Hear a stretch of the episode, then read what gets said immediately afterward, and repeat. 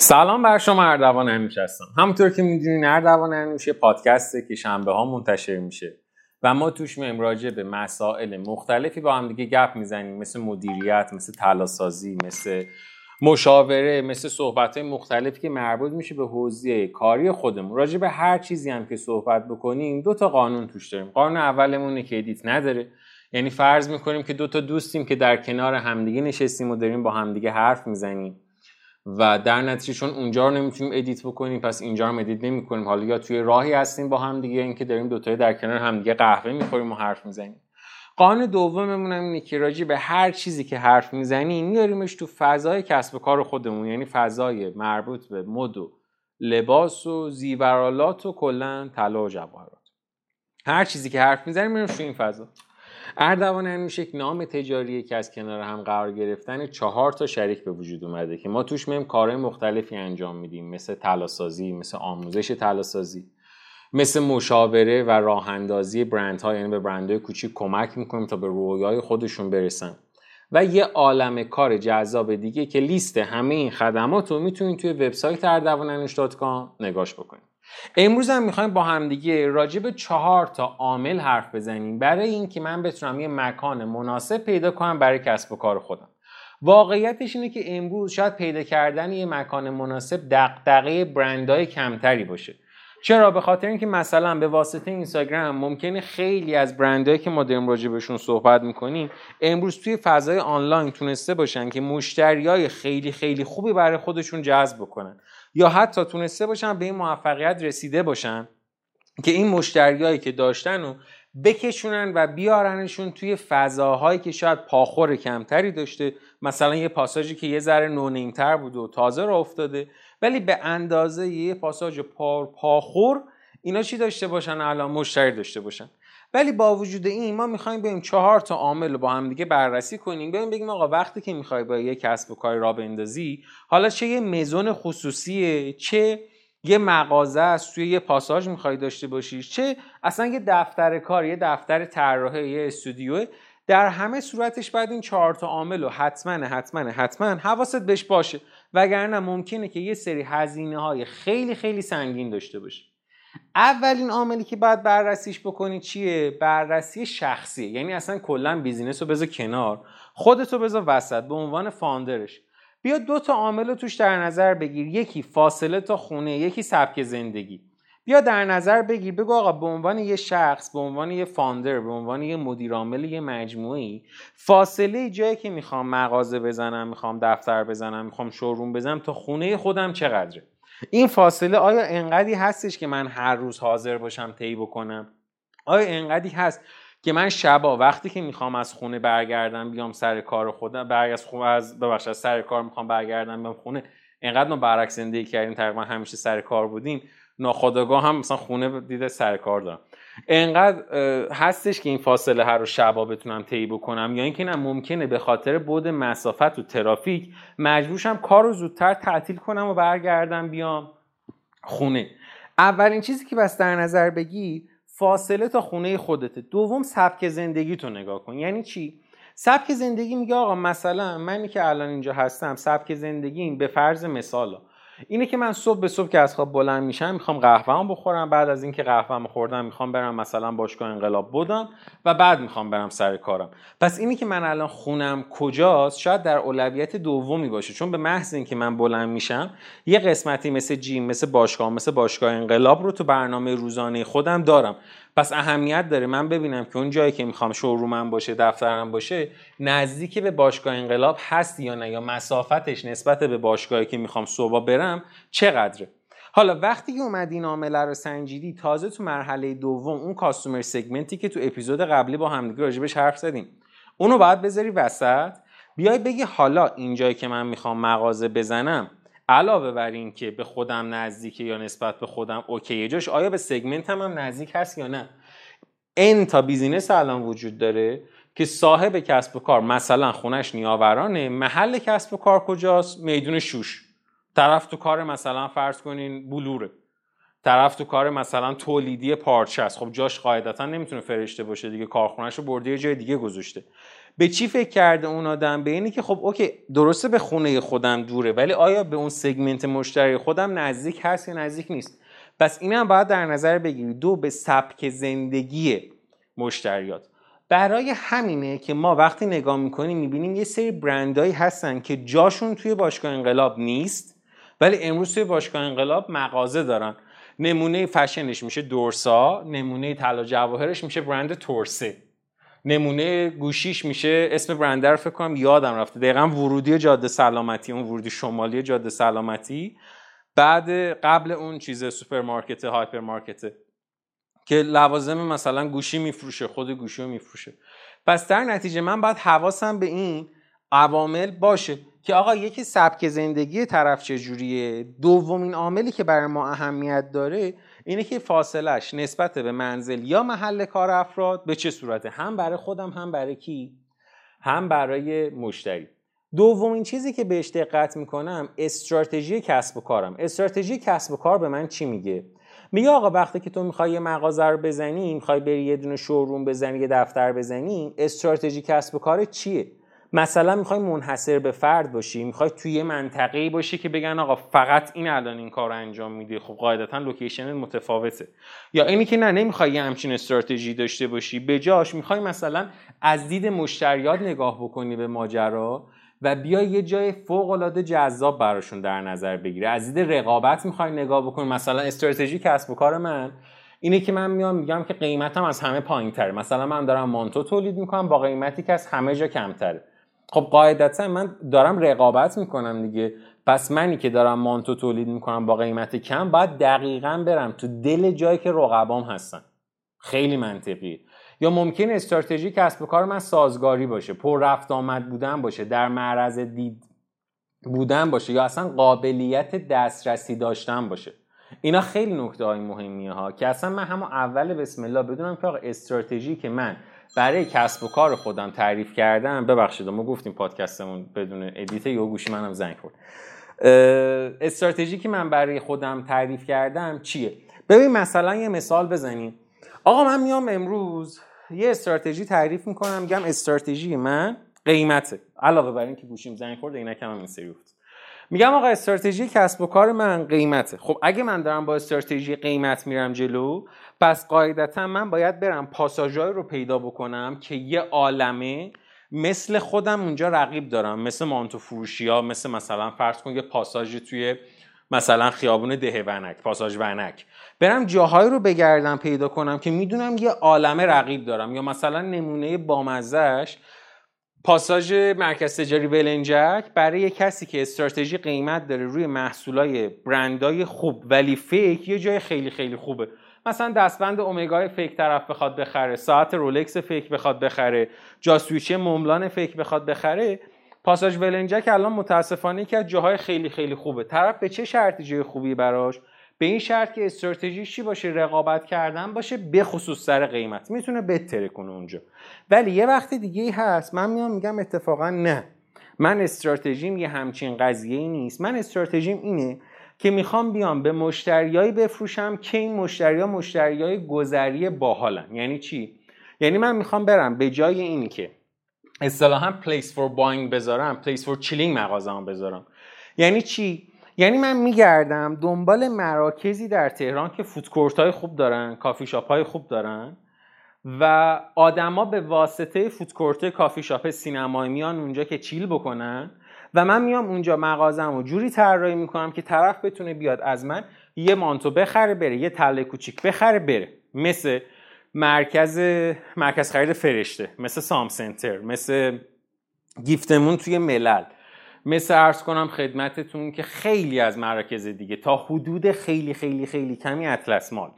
طرف میگه که آقا ببین من اصلا اینجا مغازه زدم برای اینکه یه عالمه پاخور به واسطه وجود چیز میان. به واسطه وجود مثلا فرض کن وانیلا میان به واسطه وجود سام کافه میان و من هم دیده میشم اونجا. حالا من بلدم اونجا چجوری ویترین جذاب بچینم چجوری برندینگ خوشگلی بکنم که آدم ها بیان توی مغازه من. یا مثلا فرض بکن که طرف میره میگه که من تو حدیش مال که سینما داره که فودکورت داره به خاطر پاخورش میرم مغازه می‌زنم که بتونم اون مشتری ها رو جذب کنم حالا تو همه این استراتژی ها یکی از نکات خیلی خیلی خیلی مهمی که وجود داره در دنیای امروز تهران در دسترس بودن و جا پارک یعنی شما بیا به من بگو من یکی از بهترین برندهای این حوزم ولی رفتم جای مغازه زدم که در دسترس نیستم یا در نزدیکی من پارکینگی وجود ندارد. این خیلی اتفاق بدیه. چرا؟ به خاطر اینکه بسته به segment من اگر segment من segment fashion باشه این آدم 99 درصد می‌خواد با ماشین شخصی خودش بیاد یا با اسنپ بیاد و بره. پس براش دسترسی اهمیت داره. به خصوص اگر که شما در حوزه فشن تو قسمتی داری کار می‌کنی که خریدتون یه ذره تند مصرفتر یعنی مثلا نمیای یه جواهر خیلی خیلی بزرگ design بکنی. به جاش داری میای یه کار طلا یا نقره contemporary کوچیکتر برای مصارف روزانه به صورت daily use داری design می‌کنی. میای یه مانتو شب نمیای بزنی. داری یه مانتوی دو چیز می‌کنی طراحی و دوخت می انجام میدی روش که این مانتوی به درد دانشگاه می‌خوره سر کارش می‌خوره کاملا دیلیوزه پس توی همچین حالتهایی من باید حواسم کاملا به اون لوکیشنی که می‌خوام شوروممو بذارم باشه. بی تعارف من خودم من اصلا به عنوان یه دونه کسی که تو این حوزه داره کار می‌کنم من به عنوان کسی که صبح به صبح می‌خواد بره قهوه بخوره دو بار جلوی لمیز باغ فردوس جریمه شدم دیگه نرفتم. رفتم لمیز چیز؟ میدون ترجیح با اینکه خیلی هم دوستش ندارم. حالا قاعدتا اگه اونجا لمیز نبود کاملا با اینکه خیلی هم به لمیز مثلا وفادار بودم سویش می‌کردم می‌رفتم صبح از وانیلا قهوه می‌گرفتم می‌رفتم از سام کافه می‌گرفتم می‌رفتم از تومو می‌گرفتم. پس شما باید بدونی که این در دسترس بودنه. و از اون طرف اینی که شما پارکینگ داشته باشی اتفاق فوق العاده بزرگیه. حالا اگه دوست داری تو پاساژ باشی که بتونی سوار بشی روی برندهای دیگه روی در از مشتریایی که پاساژ داره هر چی food court قوی تر hyper بهتر و سینمای بهتری داشته باشه قاعدتا چیه اتفاق جذابتری هم برات میفته فقط یه نکته کوچیک. یه time ایی بعضیا کلک می‌خورن تو این مطلب. کلکی هم که می‌خورن چیه؟ اینه که میره یه جای شلوغ مغازه می‌زنه بعد بهش میگیم که چرا اینجا زدی؟ میگه خودت گفتی. خیلی شلوغ رفت آمد توش زیاده اصلا فقط صدای بوق ماشینا رو بشنو. بعد میگم که خب باشه ولی به تو چه؟ مشتری تو نیستن که اینا. اینی که شلوغه لزوما به معنی نیستش که مشتری من هستن ها. ببین الان مثلا میدون انقلابم شلوغه ولی مشتری من توش نشسته. پس لزوما شلوغی به معنی نیستش که به درد من می‌خوره. جم سنتر هم شلوغه ولی برای بچه هاست. یعنی اگه من الان برم مثلا فرض کن اونجا یه دونه طلا فروشی بزنم برای آقایون هیچ جذابیتی نداره. چون اونجا تش یا بچه اومده یا مامان بچه اومده. پس آقایون اونقدی فکر نمی‌کنم که طلا جواهر براشون اونجا خوب باشه. نکته سوم یا عامل سوم که اونم خیلی مهمه سازگاریه. سازگاری یعنی چی؟ اولین نکته که اینجا تو سازگاری مطرحه که بیتاروف می‌تونه باعث حتی ورشکسته شدنتون هم بشه همسایه ها یعنی آقا اون بیزینس من به منطقه بخوره. ببخشید. یعنی چی business هم به منطقه بخوره؟ آقا تصور کن که من میام میگم که توی پاساژ پالادیوم یه کار باحال می‌خوام بکنم. میگن چی؟ میگم که ببین من می‌خوام با توجه به اینی که این segment ی که تو پالادیومن پولدارن ماشینای خیلی خیلی خوبی هم دارن من می‌خوام یه تعویض روغنی لوکس بزنم تو طبقه دوم پالادیوم. ماشین رو به یه طریقی یا اصلا موتور رو به یه طریقی بیارم بالا.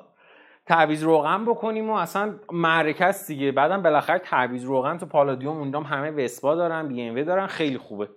رو کاغذ همه چی خیلی خوبه business زده میشه ورشکسته میشه. بعد میگن چرا ورشکسته شدی؟ میگه خب چون اصلا با منطقه نمیخوردم من. میگه یعنی چی؟ میگه آخه بابا نگاه کن.